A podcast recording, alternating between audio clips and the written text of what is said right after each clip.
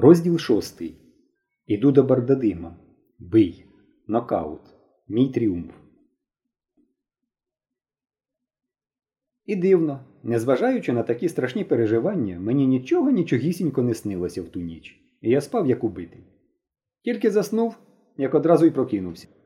Уже був ранок, і мати доїла контрибуцію. Коли я заворушився, вона одразу побачила мене і не здивувалася, і не лаяла. Тільки спитала насмішкувато. Ну, як риба, щось не бачу. Дід таки повірив моїй брехні про нічну рибалку з бардадимом, а той увечері так і не приходив. Та, махнув я рукою. Мовляв, не питайте, нема чим хвалитися. І, вибравшися з сіна боком, ховаючи під сорочкою апарат, вишмигнув повз матері з сарая.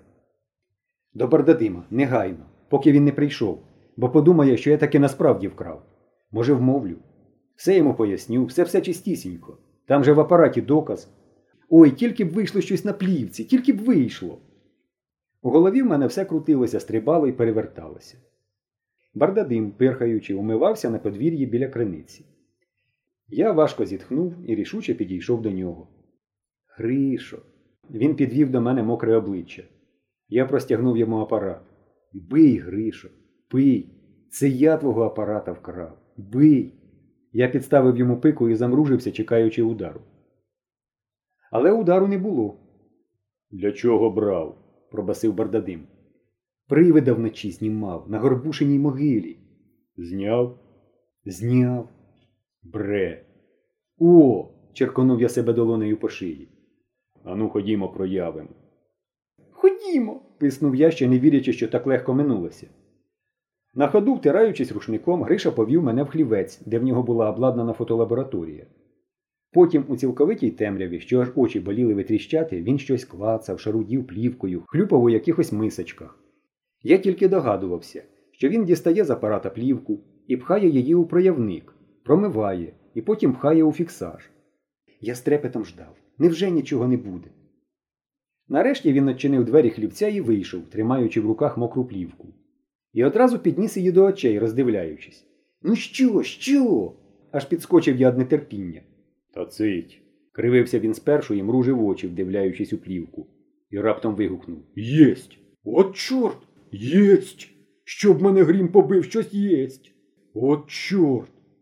Обличчя в нього було по-дитячому розгублене. Дай, дай! схопив я його за руку. І він, що іншим разом обов'язково дав би мені за таке ляща, покірно схилився, показуючи мені плівку. Ой, єсть! Так і єсть! Правда, не дуже чітко, навіть дуже не чітко, але єсть. Видно білий образ горбушеної каплиці, негатив же. І на ньому темний силует, тулуб, руки, а голови нема. Мене враз захопило таке почуття, що я й переказати не можу. Ото є російське слово восторг. Так ото саме той восторг мене охопив, бо в ньому є оте воз, що ніби до гори підносить. А мені здалося, наче я стою вже не на землі, а на якійсь повітряній подушці, як оті сучасні кораблі. І та подушка росте й підносить мене все вище й вище. Матінко моя. Невже ж це я зробив таке, чого ніхто в світі ще не робив? Сфотографував привида, живого привида, сфотографував. Ану, розказуй, як це було. Тільки не бреши, бо. Бардадим підніс мені до носа свій кулачище. Але я спокійно одвів його від свого носа. Чого мені боятися? Чого б це я брехав? І я розказав Бардадимові чистісінько все. Навіть як на випередки хропли племінник Москви чи Льоха. Чортівня якась, привид, знизав плечима Бардадим. Який у біса привид? Нема ніяких привидів, які можуть бути привиди. Люди в космосі літають, а ти привид. І тут я йому видав суть теорії про цілком наукове перевтілення за законами фізики, розуму і душі людської у привиди. Тю, сказав Бардадим, дурницю якусь верзеш, купи не тримається. Але в його очах не було переконання. Швидше була непевність і збентеження. Бардадим, чесно кажучи, не був відмінником.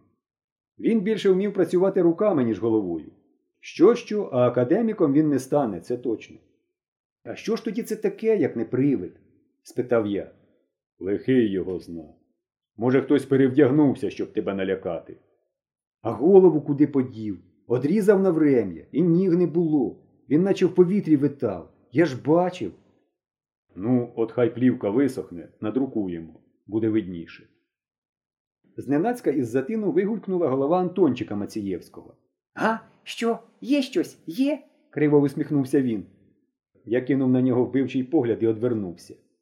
Ну чого ти? Чого? Мене ж мати не пустили. Клянусь. Що я винен? Замкнули в хаті. Клянусь. Я мовчав, не дивлячись на нього. Тоді, звертаючись до Бардадима, він знову спитав. Є щось, є, так, Грішо? Та є, неохоче озвався Бардадим. Схоже на привид, але хто його зна.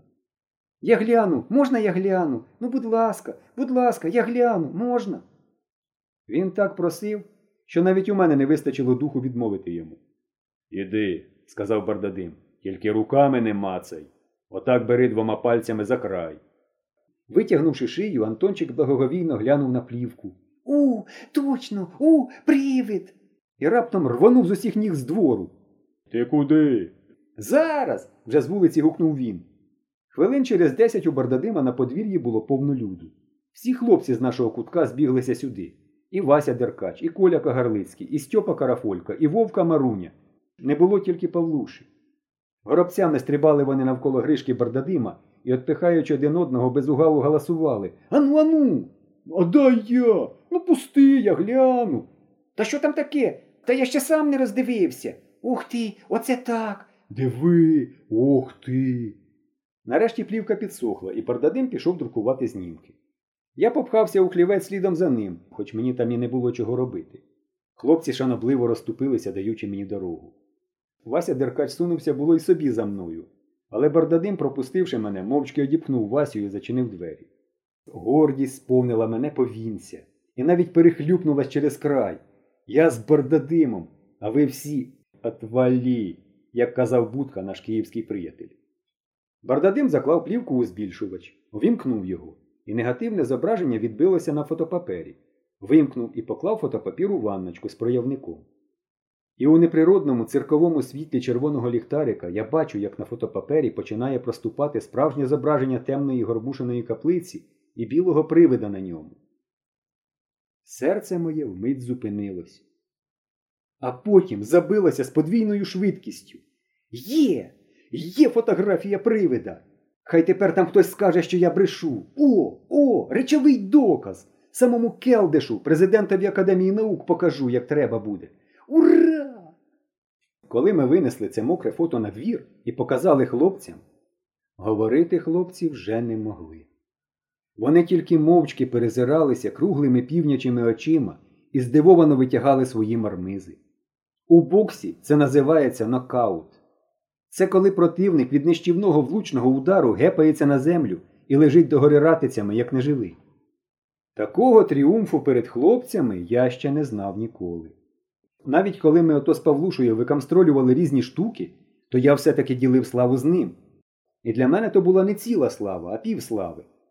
Тільки тепер я зрозумів, що справжня слава неподільна.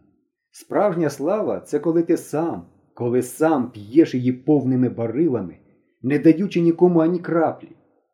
Ото насолода, ото щастя. Ех, який жаль, що нема зараз тут отого іудського Павлуші. Ото б закрутився дзигою, ото б застрибав, як карась на сковороді. І де він ходить, чорти б його взяли?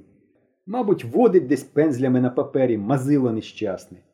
Ну нічого, він сьогодні все одно довідається, рано чи пізно, все одно.